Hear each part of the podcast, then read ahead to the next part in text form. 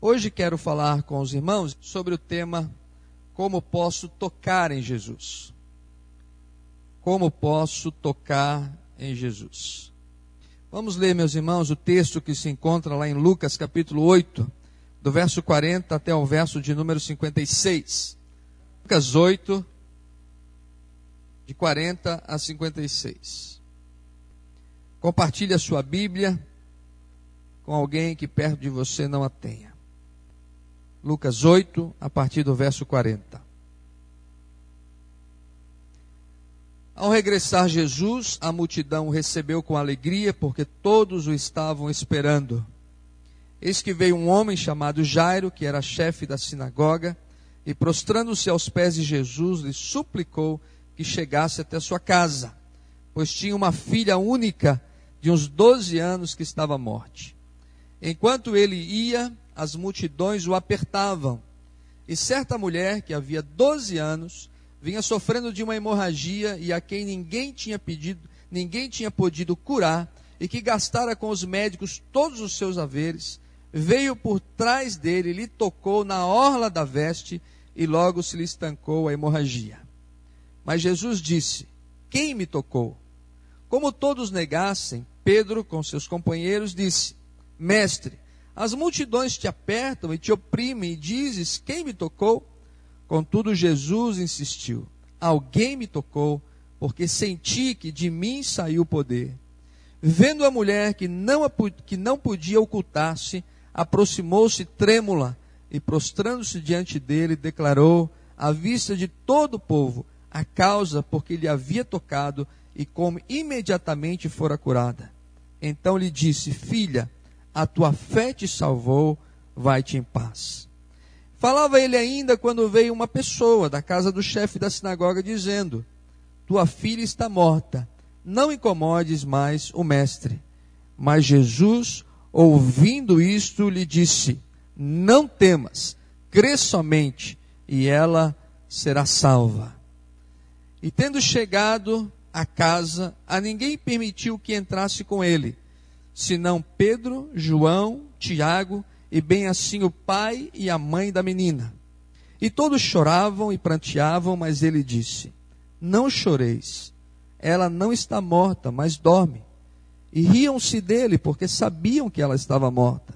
Entretanto, ele tomando-a pela mão, disse-lhe, em alta voz: Menina, levanta-te. E voltou-lhe o espírito, e ela imediatamente se levantou e ele mandou que lhe dessem de comer. E seus pais ficaram maravilhados. Mas ele lhes advertiu que a ninguém contasse o que havia acontecido. Meus irmãos, Deus aplica essa palavra a cada um dos nossos corações. Amém? Nós temos algumas pessoas que têm um toque especial para alguma coisa. Tem gente que tem um jeito todo especial, por exemplo, para fazer bolo, não é? Às vezes você pega a mesma receita, pega o mesmo jeito, mas você não consegue fazer um bolo igual aquele que aquela pessoa fez. Parece que ela tem um toque especial, algo diferente para fazer aquele bolo. Parece que ela sabe o ponto exato da massa para ficar um bolo gostoso. Tem gente que tem um toque especial para fazer doces, não é? Faz cada sobremesa gostosa. A minha esposa tem um toque especial para fazer sobremesa. Não é verdade? Sei que vocês que já foram lá em casa já comeram cada sobremesa que não é daqui não, é daqui, ó. Não é? Tem gente que tem um toque especial para decoração. Às vezes pega umas flores, umas fitas, né, uns panos e decora, fica algo assim maravilhoso, tremendo. Ontem, por exemplo, apenas uns cachos de balões que foram colocados nesses ferros centrais aqui, quem veio ontem à noite viu, deu um toque especial nesse salão. Teve gente que já quis marcar bodas de prata, bodas de ouro, casamento, festa de 15 anos, tudo aqui nesse galpão, com brita e tudo porque ficou lindo demais, dá um toque especial para fazer uma decoração. Tem gente que tem um toque especial quando toca na gente. Você já sentiu isso? Tem gente que quando você abraça é diferente. Tem gente que quando você cumprimenta é diferente. Você já viu que tem gente que quando vem orar por você é diferente? Várias pessoas oram pela gente, mas tem aquelas pessoas que quando elas põem a mão na gente, a gente sente algo diferente. É um toque especial sobre a nossa vida. Isso aconteceu comigo lá em São Bento do Sul, contei aqui já. Eu fui preletor num congresso de homens, três dias falando para os homens do estado de Santa Catarina, e aí no domingo de manhã, no encerramento, depois da ministração da palavra, um alemãozão da roça, calça assim pela canela, não é? Disse assim: o nome dele é Werner, irmão Werner. Pastor Jonas, enquanto o senhor estava pregando, Deus tocou no meu coração para mim orar por você. Eu fiquei pensando, eu que devia orar por ele. Eu que sou pastor, eu que sou pregador, eu que sou preletor, não é? Eu é que devia orar por ele. Pensei que ele queria que eu orasse por ele. Mas ele disse, pastor, eu quero orar por você. E aí nós fomos numa salinha, assim nos fundos lá do auditório, onde estava sendo é, realizado ali o evento, e ele colocou a mão na minha cabeça. Quando ele colocou a mão na minha cabeça, eu já ajoelhei. Não sei se pelo peso da mão do alemão ou pelo toque especial sobre a minha vida, mas quando ele colocou a mão na minha cabeça, eu ajoelhei. E aí ele começou a orar por mim, pela minha vida, pela família, pelo ministério, e eu me debulhei a chorar. Chorei como criança, chorei copiosamente, enquanto aquele homem, lá da roça, meio rude, simples, orava pela minha vida. Queridos, há um toque especial que nós precisamos descobrir na nossa vida mais e mais, que é o toque de Jesus. Você sabe como tocar em Jesus? Você sabe como alcançar a graça do Senhor Jesus? Você sabe como receber de Jesus a unção e a bênção que você clama, que você busca, que você ora, que você anseia. E algumas vezes já por anos. E algumas vezes nós chegamos a pensar, pastor, Deus não se importa. Porque eu já estou orando há anos por isso. Por essa situação, por esse problema, às vezes por algo desagradável, uma enfermidade. Esse texto que nós lemos, ele vai nos ajudar a descobrir como podemos tocar em Jesus e receber a graça. Você crê que Jesus habita o seu coração? Você crê realmente que quando você aceitou a Cristo, Ele veio fazer morada na sua vida? Ou você pensa em Jesus como alguém distante, como alguém longe? Quando você ora, você ora para alguém que está muito longe de você, lá no céu, ou você tem convicção de que ele está em seu coração?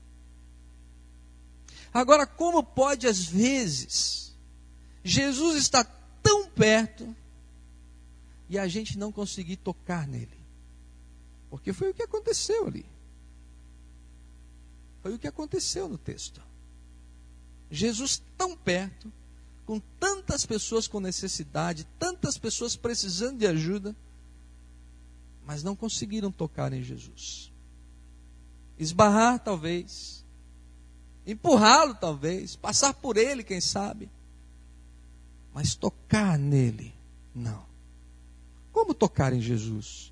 Como ter uma vida de experiência em poder dizer, pastor, eu senti Jesus na minha vida, hoje enquanto orava, enquanto adorava, enquanto lia a Bíblia, senti algo diferente no meu coração. Senti que Jesus tocava a minha vida, ele falava comigo. O texto diz que um homem chamado Jairo, e você pode anotar aí o primeiro ponto, ele foi buscar Jesus. Ele era um chefe da sinagoga, diz o texto, uma pessoa importante, uma pessoa conhecida, uma pessoa também que era autoridade naquele lugar, naquela cidade. Normalmente, o chefe da sinagoga era a pessoa responsável em fazer a ordem do culto, da programação que ia haver na sinagoga no sábado. Então, o chefe da sinagoga cuidava de tudo isso. Mas esse homem, ele tinha uma filha de 12 anos, que estava doente, muito doente. E ele não tinha mais onde buscar socorro, mas onde buscar uma solução. E a menina estava para morrer. E aquele homem, então, ele ouviu falar de Jesus, porque nos versículos anteriores nós vemos uma sucessão de curas do Senhor Jesus Cristo, expulsão de demônios. Ele então vai ao encontro de Jesus e convida Jesus para ir à sua casa. Ele diz: Senhor, eu tenho uma filha que está muito doente, está à morte, e eu quero pedir para o Senhor ir na minha casa. Primeira coisa que você precisa destacar para tocar em Jesus: você precisa ter humildade para reconhecer que você precisa de Jesus. Irmãos, nós ainda temos nas nossas igrejas, na nossa igreja não é diferente, muita gente agindo sozinho. Muita mulher agindo sozinha, sem oração, sem uma busca por Deus, sem levar em conta os princípios da palavra, sem humildade para reconhecer que precisa do Senhor Jesus Cristo na sua vida. Quantos de nós dizemos, mas e daí? Ninguém tem nada com a minha vida. Ninguém tem nada com o que eu faço ou deixo de fazer. Mas você não é crente em Jesus Cristo? Você não é de Deus? Você um dia não disse, Senhor Jesus, eu te recebo como Senhor e Salvador da minha vida. Você tem um Senhor, não tem? Você tem alguém a quem você presta contas, não tem? Você tem alguém a quem você um dia resolveu entregar a vida. É o que acabamos de cantar. E o que ele diz, o que ele fala, os seus princípios, os seus valores, nós realmente temos levado em conta, nós temos feito com que esses princípios sejam bandeiras na nossa existência, na nossa casa. E eu creio que eu também, assim como vocês, sempre temos uma luta em relação a isso. Mas quando eu confesso a minha dependência de Deus, eu me aproximo de Deus. O coração altivo, o coração orgulhoso, fica longe de Deus. Mas o coração quebrantado, o coração contrito, se aproxima de Deus. A Bíblia diz no Salmo 51 que um coração quebrantado e contrito, Deus não vai o quê? Desprezar. E eu já disse aqui para vocês e quero repetir: se Deus tem uma fraqueza, se Deus tem uma fraqueza, é ver uma pessoa de joelho, quebrantada, confessando seus pecados, pedindo arrependimento, clamando as misericórdias do Senhor. Deus não resiste. Deus vem em seu favor. Trabalha para o seu sucesso, o seu crescimento, para a sua prosperidade, sua alegria, sua felicidade. Os anjos do Senhor trabalham em nosso favor. Bíblia diz que enquanto Daniel estava orando, Deus enviou um anjo para perguntar Daniel o que você deseja, o que você quer, quais as necessidades do teu coração. Irmãos, talvez aquele homem, irmão Werner, que orou por mim lá da roça, eu fico imaginando ele plantando lá suas roças, de milho, de feijão, de batata. Sozinho, muitas vezes naquele campo. Talvez a única pessoa que ele tivesse para conversar fosse Deus. E eu fiquei imaginando aquele homem de calças pela canela, de chinelo no pé, de mãos grandes e marcadas pelo trabalho. Quantas e quantas vezes, quantos e quantos dias orando diante de Deus. Por isso que ele podia tocar em mim e orar. E eu me quebrantar diante do Senhor. Não seja orgulhoso. Não importa seu cargo. Não importa quanto dinheiro tenha. Não importa quantos bens. Diante de Deus, seja humilde. Reconheça seus erros. Reconheça que você precisa dele. Reconheça que tem coisas que você não vai resolver sozinho, sozinha. Esse homem, ele podia dizer: Eu sou o chefe da sinagoga, eu ordeno que o senhor vá na minha casa. Mas ele disse: Por favor, eu tenho uma filhinha doente e gostaria muito que o senhor fosse na minha casa. Existem alguns pastores, alguns membros das igrejas também que dão ordens para Deus. Eu ordeno agora que aconteça isso. Eu ordeno. Como assim ordeno? Será que nós não sabemos quem é a criatura e quem é o Criador? Será que nós não reconhecemos quem é a autoridade? Quem tem todo o domínio? Às vezes eu acho que nós achamos que Deus tem uma prestadora de serviço. A gente liga e contrata para Deus prestar um serviço. Que venha curar alguém, ou que venha abençoar alguém, ou que venha nos livrar de alguma coisa, venha nos ajudar a pagar uma dívida. Mas irmãos, Deus é Pai, e um Pai com autoridade, que espera que nós possamos comparecer diante dele com humildade no coração com quebrantamento da alma, do espírito diante do Senhor. Como tem sido suas orações? Como tem sido sua relação com Deus? Você reconhece diante do Senhor todo o seu poder, toda a sua autoridade, e você tem se quebrantado diante dele? Ainda há pouco cantamos uma canção que diz assim: Não importam as circunstâncias. Não importam as circunstâncias. Eu adorarei o Senhor. Eu bendirei o seu nome. Isso é verdade na sua vida?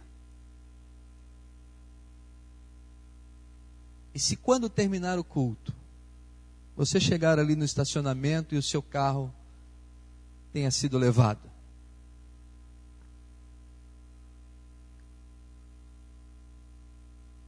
Como vai ser a sua atitude? Não importam as circunstâncias. Eu peguei com uma carona com um homem, um jovem, trinta e poucos anos, não é pastor, e ele me levou para pregar. E nós chegamos na igreja, eu preguei, e depois eu voltei para o carro dele, para nós irmos embora.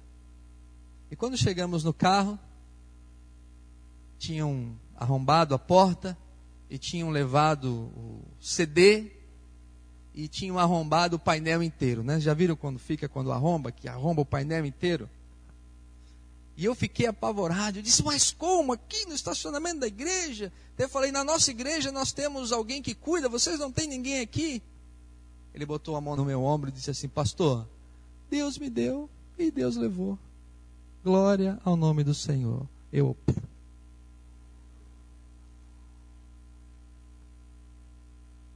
Não importam as circunstâncias. Eu não quero que ninguém arroube o meu carro. Meu carro está ali junto com o de vocês. Tomara que eles estejam cuidando bem. Mas a minha atitude é que faz a diferença.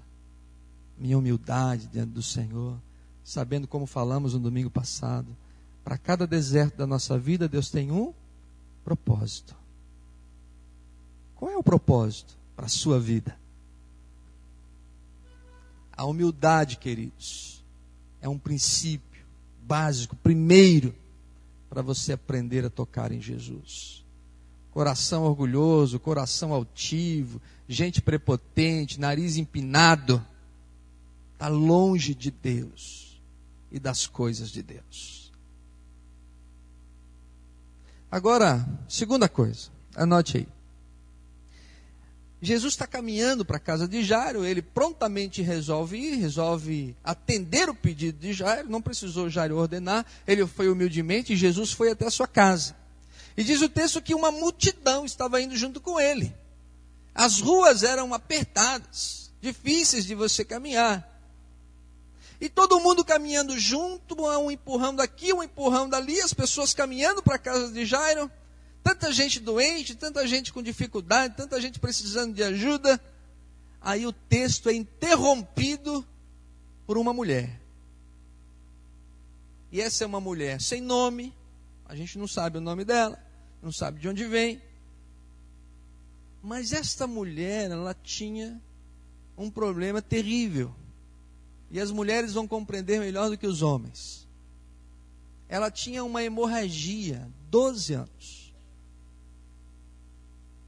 Uma menstruação interminável. As mulheres que passam pelo ciclo menstrual, às vezes é uma semana de desconforto, de cuidados, altera o metabolismo, altera o temperamento, altera o humor, não altera homens, altera o, o altera o humor. Mas na Bíblia, entre o povo judeu, uma mulher que tinha um fluxo de sangue, segundo Levítico capítulo 15, era uma mulher considerada imunda. Ela não podia viver em sociedade, ela não podia conviver em família, ela não podia tocar alguma coisa e outra pessoa tocar. Vou dar um exemplo. Essa mulher, que ela vai ao encontro de Jesus, ela vivia fora da sociedade judaica. Então, se ela tinha marido, ela não podia se aproximar do marido, porque se ela abraçasse o marido, o marido se tornaria imundo, teria que passar por todo um processo de purificação. Se ela tivesse filhos, os filhos não poderiam se aproximar dela, porque os filhos seriam considerados imundos se tocassem na mãe. Se ela tocasse numa colher, aquela colher não podia ser pega por um outro judeu, porque ele se tornaria imundo.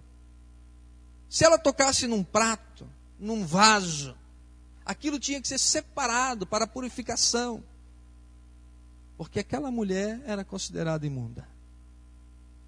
Se ela fosse pega no meio da multidão, ela seria apedrejada, porque ela estaria contaminando as pessoas com quem ela estava convivendo, tocando.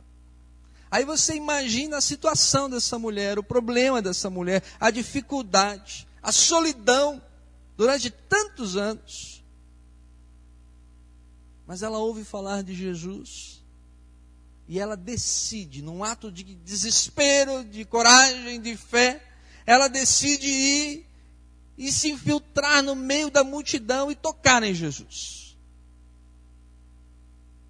Ela toma uma atitude de buscar Jesus, de ir ao encontro de Cristo.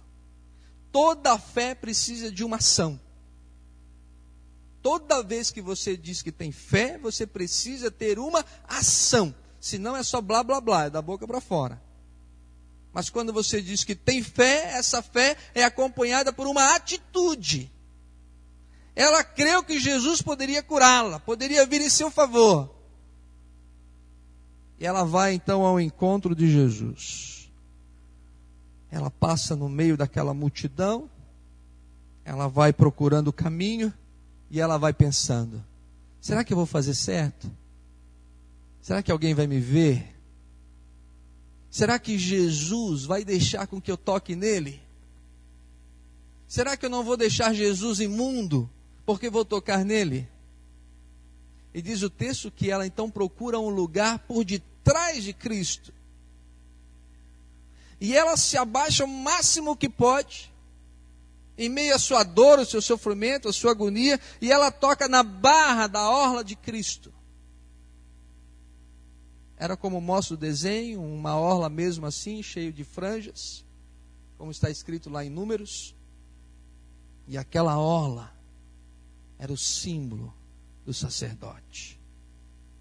Ela vai e toca a orla do manto do Senhor Jesus Cristo. E quando ela toca, Jesus para.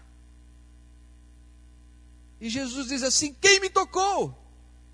Aí Pedro falou: Senhor, muita gente te tocou. Senhor não está vendo? Tanta gente, as pessoas estão te empurrando. Muita gente te tocou aqui agora. Mas Jesus diz assim: alguém me tocou de uma maneira diferente. Porque eu senti o quê? Que de mim saiu poder. Essa mulher, ela roubou a cura. Ela roubou o poder.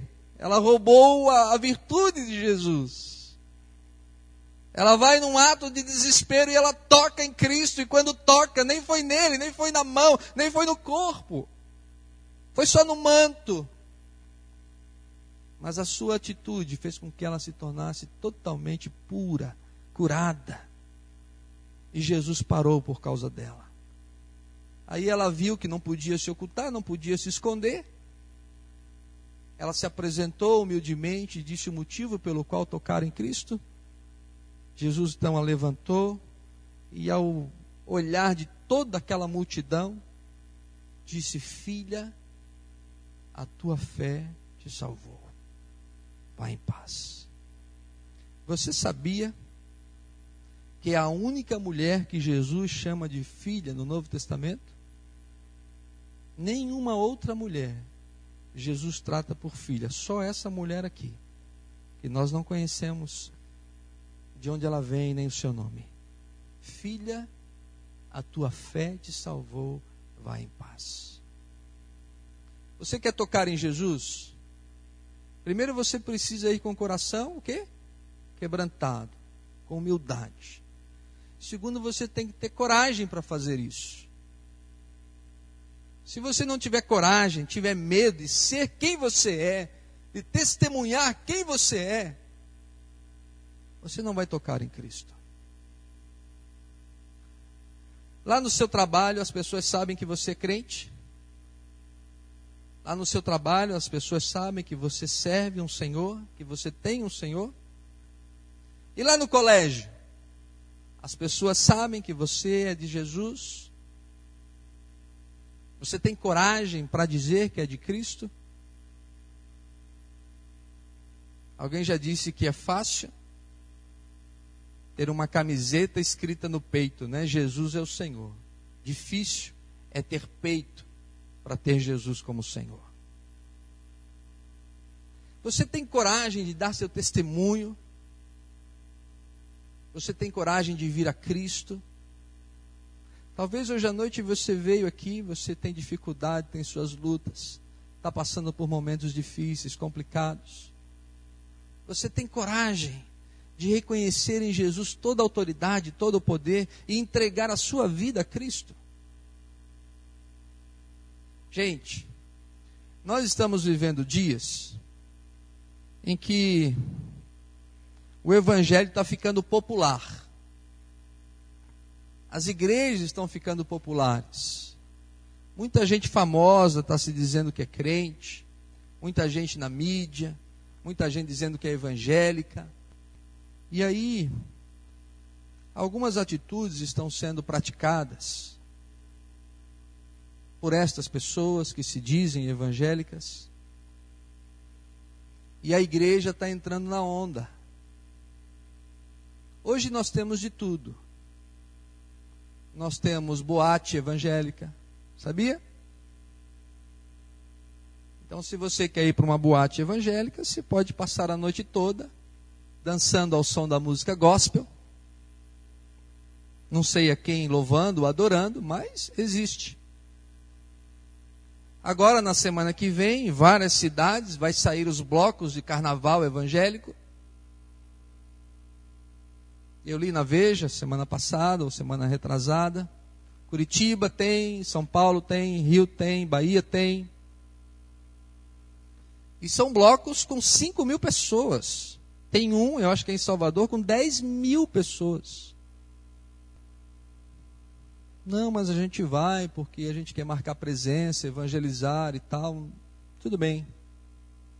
Mas cuidado, muito cuidado. Para a gente entrar numa onda e participar desses movimentos ou dessas situações, porque a gente não tem coragem para ser diferente. A gente não tem coragem para ser diferente, para dizer quem somos, no que acreditamos.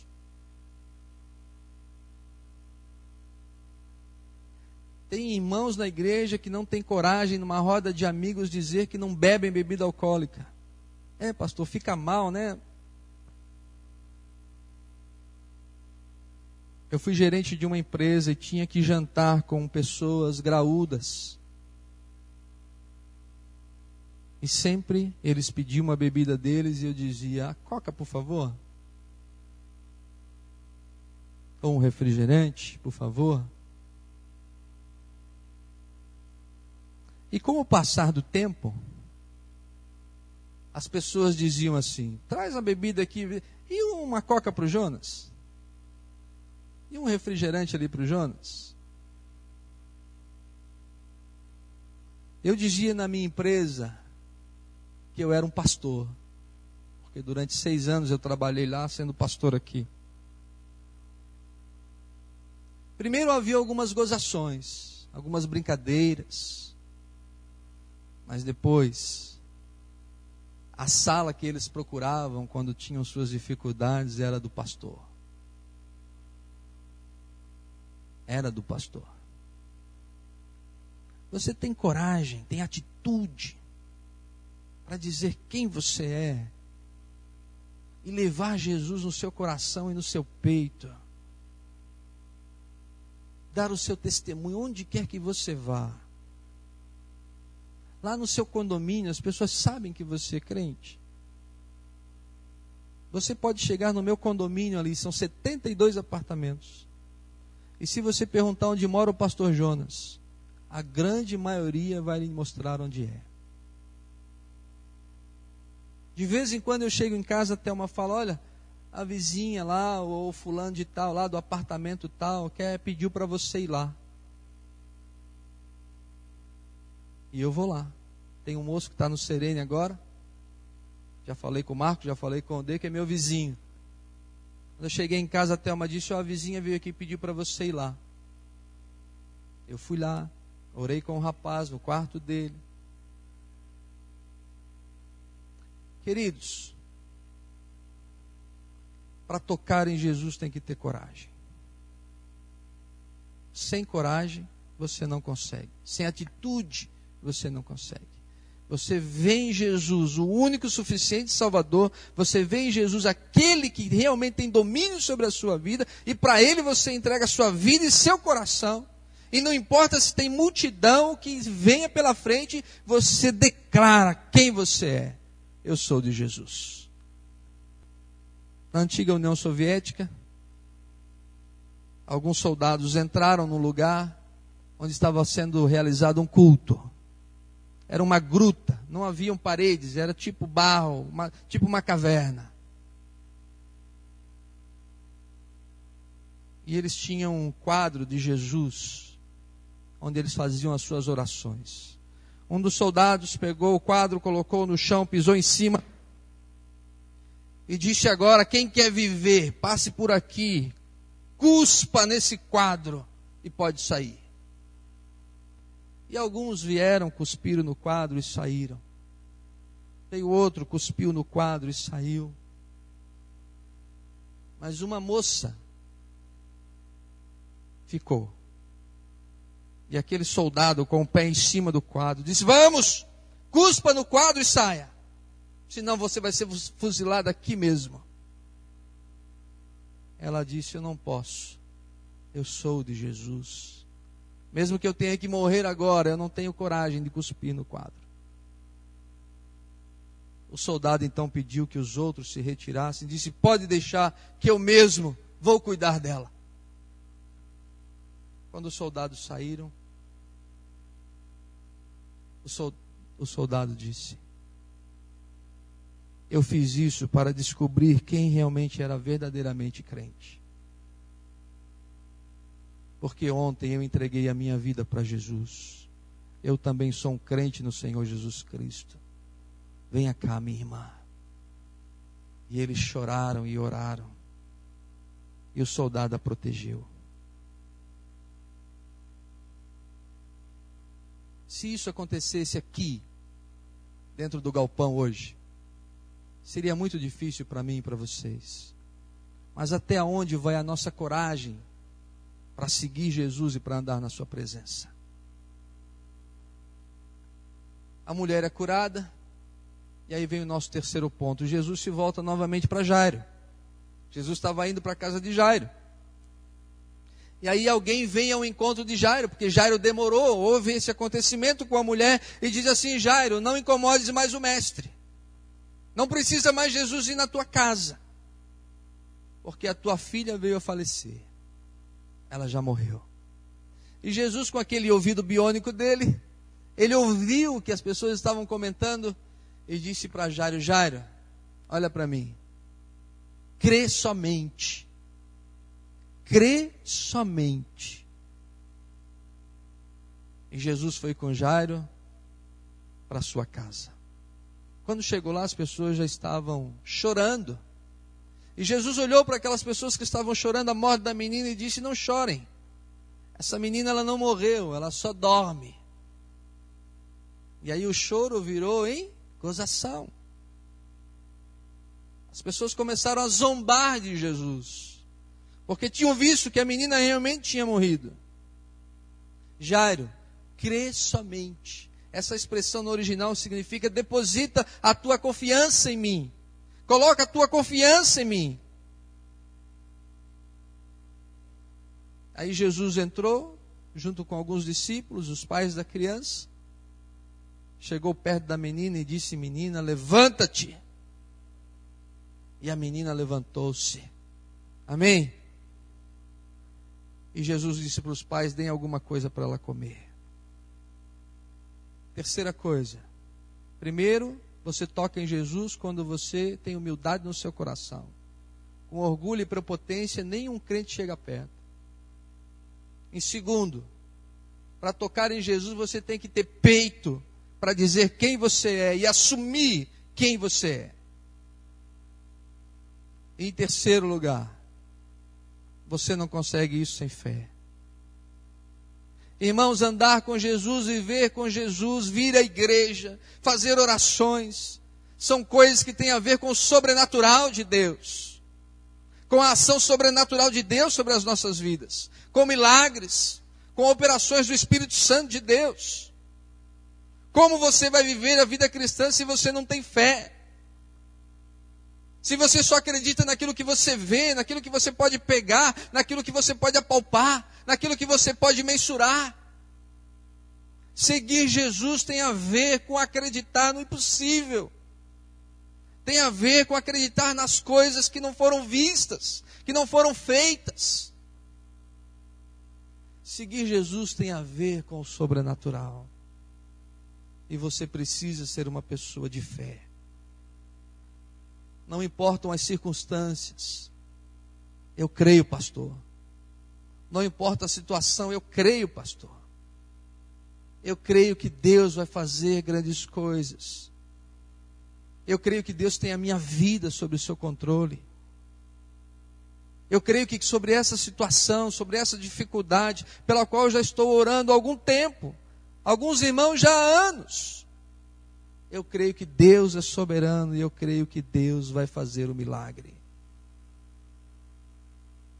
A Bíblia diz que sem fé é impossível agradar a Deus.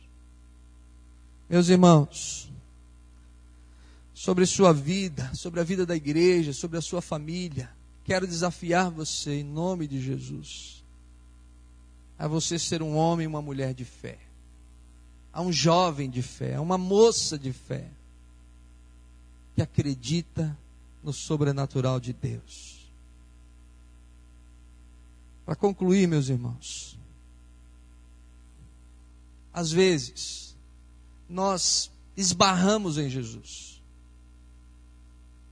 A gente esbarra em Jesus na igreja, esbarra em Jesus em congressos, esbarra em Jesus em retiros, esbarra em Jesus em reuniões de oração, em reuniões de jovens mas às vezes não tocamos nele. Não tocamos nele.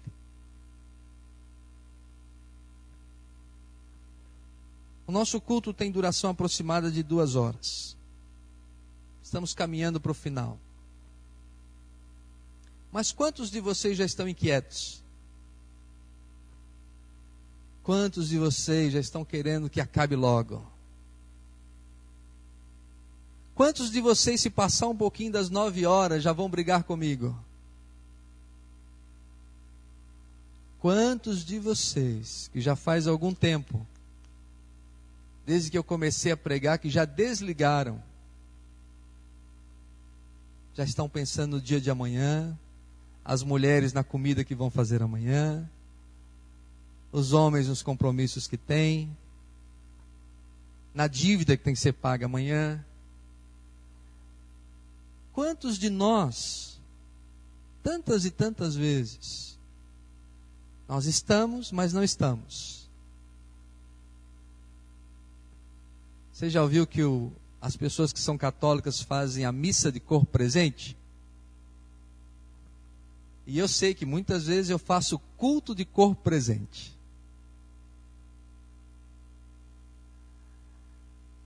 Teve uma irmã no domingo à tarde que disse assim: Pastor, à noite eu não vou na igreja, porque eu tenho aniversário da minha netinha. Mas, pastor, eu estarei lá em espírito. Eu falei: Não, minha irmã, se a senhora não vai, não mande seu espírito.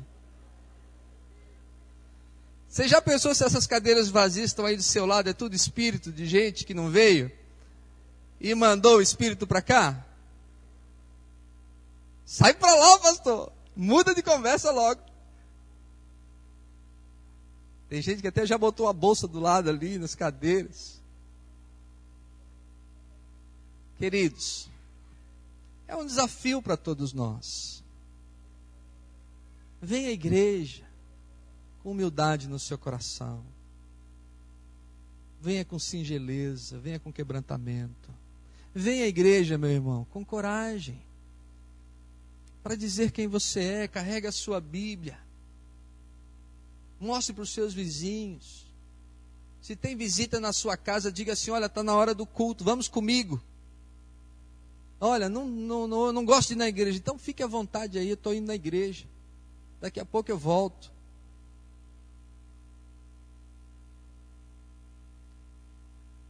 Venha para a igreja acreditando que você vem em busca do seu milagre que você vem para orar em busca daquilo que você necessita na sua alma, no seu coração.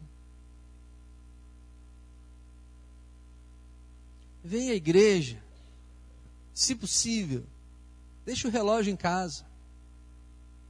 Porque talvez Deus vai nos abençoar tanto. Talvez o culto vai ser tremendo. Que talvez a gente vá até 9 e 10 ou vá até 9 e 15 Domingo passado eu terminei porque tinha que terminar. Mas por mim eu não terminaria. Haviam quase 100 pessoas aqui na frente.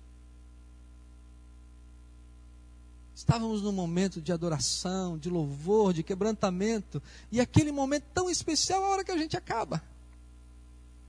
Talvez aquele momento, se a gente perdurasse um pouco mais, talvez ouvíssemos mais a voz de Deus, receberíamos nosso, o nosso milagre. Porque cinema até tem horário para acabar, e circo também, e algum espetáculo. Mas igreja. Igreja é um lugar onde a gente vem para adorar, servir, bem dizer, e talvez naquele domingo vai ser o domingo em que Deus vai ministrar o nosso coração. E nada será mais importante. Nem o fantástico, nem os gols da rodada, nem a lanchonete. Nada será mais importante do que estar recebendo aquilo que Deus tem para gente. Não precisa ficar com medo, o pastor Jonas daqui para frente não vai demorar mais no culto. Mas é um desafio para o nosso coração. É um desafio para o nosso coração. Eu e o Jefferson fomos num retiro o ano passado. Primeira noite, o culto começou, eu acho que era umas nove horas. À meia-noite eles me deram a palavra para pregar. À meia-noite eles me deram a palavra para pregar. Era mais ou menos uma e pouco da manhã eu estava fazendo um apelo. Era num lugar de retiro, ninguém precisava voltar para casa. Mas irmãos, o Jefferson tem gravado, tem as imagens, eu ajoelhado na frente chorando, como fazia tempo que eu não chorava num culto. Havia um ambiente para aquela mensagem, para aquele culto. Eu sei que não é o normal. Eu sei que não é o normal. Mas a gente precisa ter um coração aberto para que a gente possa ter momentos na presença de Deus, onde Deus é mais importante que qualquer outra coisa. Porque, irmão, seja sincero, no fundo, no fundo, não é. No fundo, no fundo, não é. Mas quando Deus for mais importante, for a primícia do nosso coração, e nós acreditarmos no que Ele pode fazer e pode realizar, irmãos, nós vamos ganhar esse bairro para Jesus. A nossa igreja tem sido muito abençoada. Eu estou olhando aqui agora e já tem gente em pé lá atrás. Já tem umas cadeiras vagas, mas é as pessoas que saíram para cuidar das crianças. Porque se trazer todo mundo de volta não cabe. Mas eu quero mais.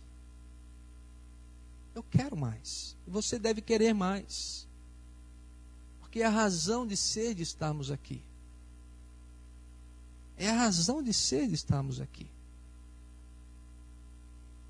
Ter humildade para comparecer diante do Senhor, quebrantar o coração, coragem para assumir quem é e fé, meus irmãos, para acreditar que nós estamos aqui dentro de um galpão, orando até as telhas, mas orando por um Deus vivo e verdadeiro, que nos ama, nos abençoa, nos protege, que trabalha em nosso favor e que pode fazer coisas extraordinárias e que não há nada impossível que Ele possa fazer ou realizar. Você crê nisso, acredita nisso de coração, piamente, confia nisso. Vamos ficar de pé e vamos orar. Quero convidar a equipe de música para nós cantarmos a última música que cantamos no louvor. Abaixe sua cabeça, meu irmão, minha irmã. Jairo foi ao encontro de Jesus. Um homem importante que podia dar ordens, mas ele foi humildemente pedir a Jesus que fosse à sua casa. Peça a Jesus hoje para ir na sua casa. Peça a Jesus para entrar na sua vida. Peça a Jesus para dominar seu coração. Reconheça que sem Jesus você não vai. Reconheça quem é o Criador, quem é a criatura. Reconheça a autoridade de Jesus sobre a sua vida.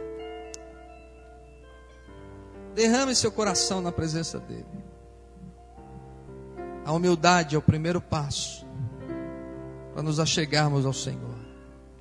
Deus não despreza um homem com humildade diante dele, uma mulher com o coração quebrantado, um jovem, uma jovem que se confessa diante do Senhor. Deus ama, protege, restaura, guarda, abençoa. Que a fraqueza de Deus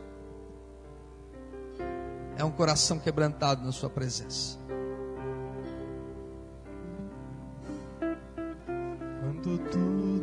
Aí vem a mulher. A mulher ela vem não se sabe de onde.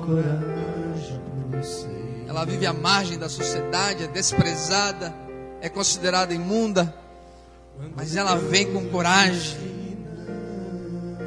ela sabe que pode tocar em Jesus e ser curada. Ela corre o risco de ser apedrejada. Ela corre o risco de ser reconhecida. Mas ela vai porque ela sabe que para chegar em Jesus é preciso ter coragem. Meu irmão, minha irmã, em nome de Jesus, tenha coragem para assumir quem você é. Você é crente, é servo de Deus, serva de Deus. Diga, eu sou de Jesus, e daí? Eu sou de Cristo, e daí?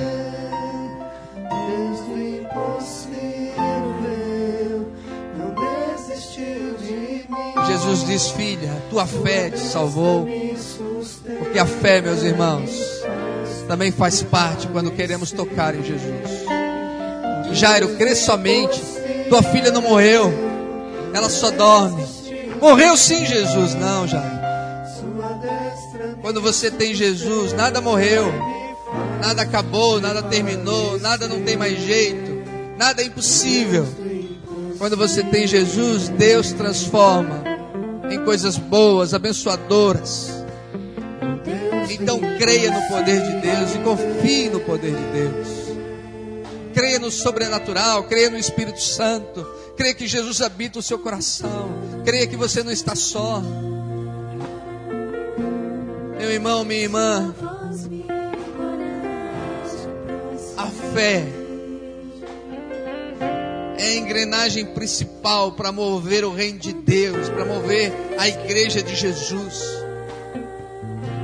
Você precisa ser um homem, uma mulher de fé para sua vida, para sua família, para sua igreja. Deposite toda a sua fé no Senhor Jesus. Se Deus nessa noite tem colocado humildade no seu coração, Deus tem colocado coragem, e você crê no poder de Deus, e você está precisando que nós, como igreja de Jesus, estejamos orando por você, orando pela sua vida. Então venha para frente. Qualquer menino ou menina, jovem, homem ou mulher, esposo ou esposa então venha para frente.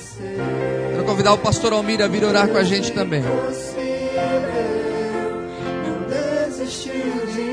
Cante conosco. Sua destra me sustenta e me faz prevalecer. Saia do seu lugar e vem em nome de Jesus. Impossível, não desistiu de mim. Sua destra me sustenta e me faz prevalecer.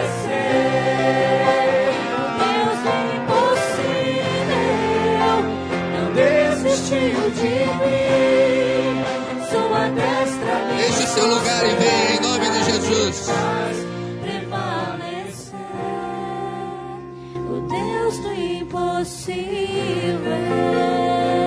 Se você precisa da libertação espiritual, libertação dos vícios, se você é atormentado por demônios, por espíritos malignos, venha à frente.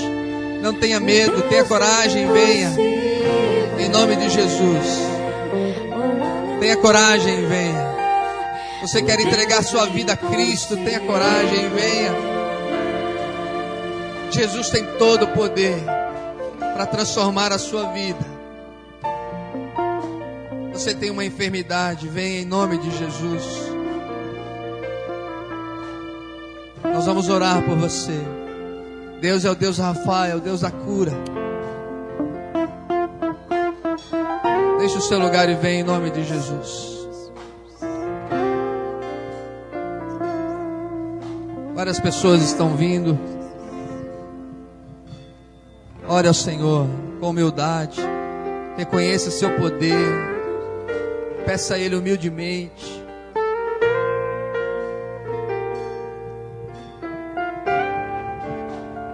Creia que mesmo que algo pareça impossível aos nossos olhos, Deus tudo pode. Deus tudo pode. Pastor Almir vai interceder pela sua vida.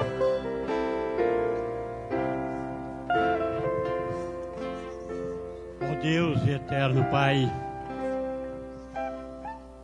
quebrantadamente na tua presença, estamos nesse instante, ó Deus, e os teus filhos que vieram aqui à frente, sentindo a necessidade de uma maior consagração, de uma maior dedicação, de uma maior aproximação de Ti. E nesse instante, ó Pai, com o ministro da tua palavra, nós clamamos pelos teus filhos. Abençoa cada pessoa que está aqui.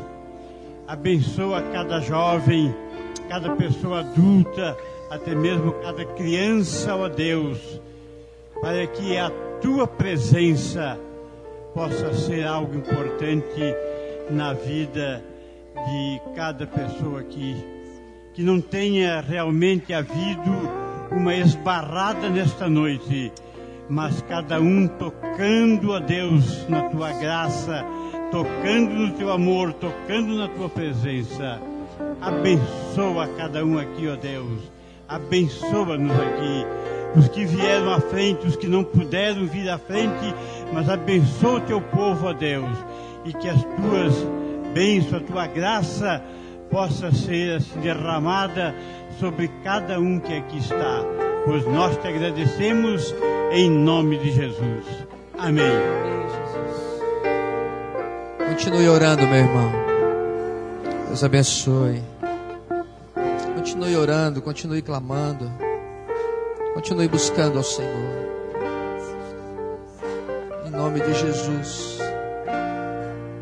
Eu quero fazer um desafio. Você que está na cadeira, venha escolher alguém para estar junto dessa pessoa e orar por ela.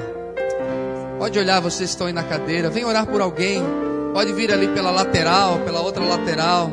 Pode chegar mais aqui à frente. Venha orar por alguém. Alguém que você trouxe, um amigo, uma amiga. Alguém que você ama.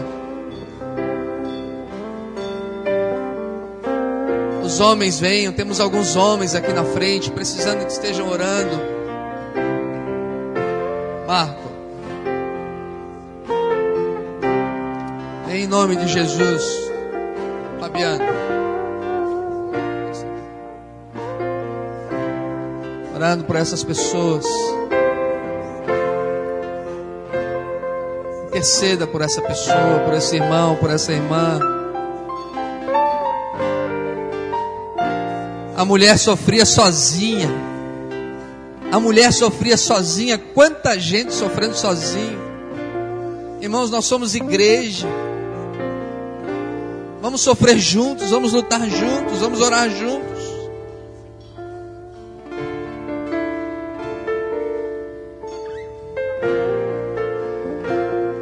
Tenha coragem, meu irmão, para vir. Ainda tem alguns homens sozinhos aqui. Vem em nome de Jesus, venham. Aqui na frente, pode passar ali pela lateral.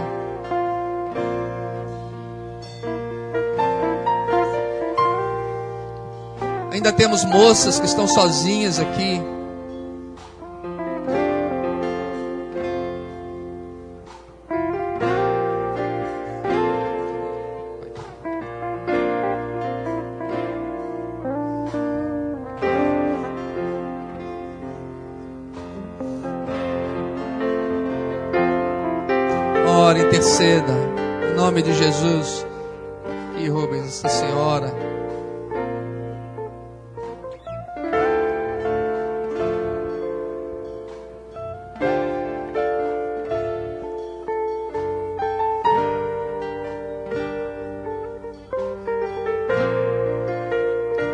Mais uma senhora que pode vir, mais uma moça. Vem orar. Pode vir aqui pelo outro lado, irmã. Pode vir aqui pela lateral. As pessoas precisam de apoio, de ajuda, de oração.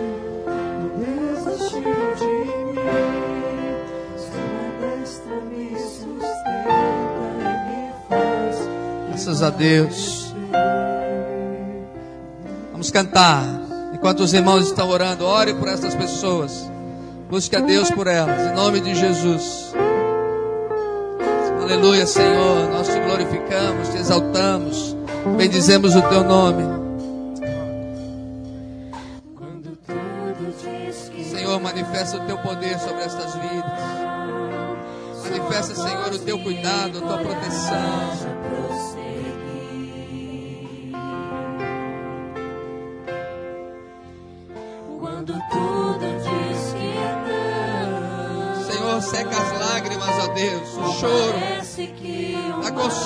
Graça. Tu és o nosso Deus. Nós confiamos em Ti, dependemos de Ti.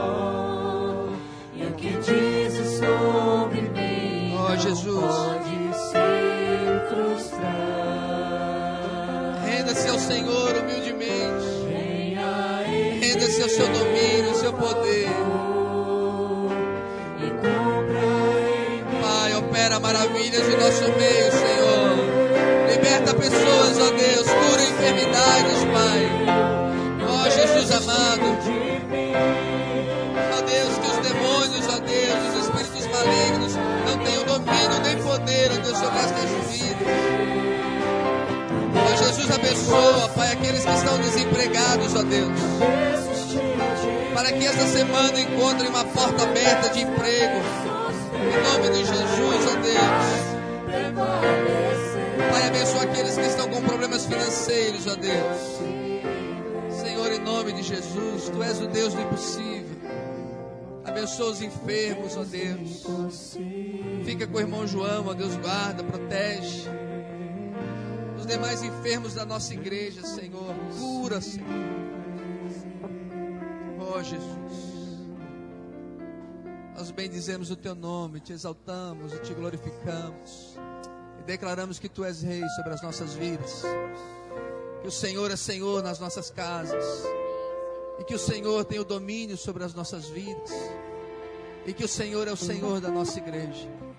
Assim nós oramos em nome de Jesus. Amém.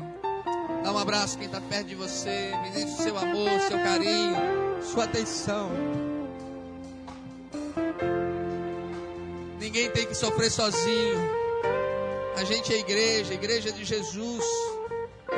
E nós podemos nos ajudar mutuamente. Nós podemos derramar juntos o nosso coração diante de Deus. Bendito seja o Senhor sobre a tua vida. Que Deus te dê uma boa semana, uma semana de vitória, uma semana de bênção. Que os problemas que virão você possa passá-los todos com o Senhor. Bendito seja o Senhor sobre a tua vida. Deus nunca desiste de você. Deus te ama profundamente.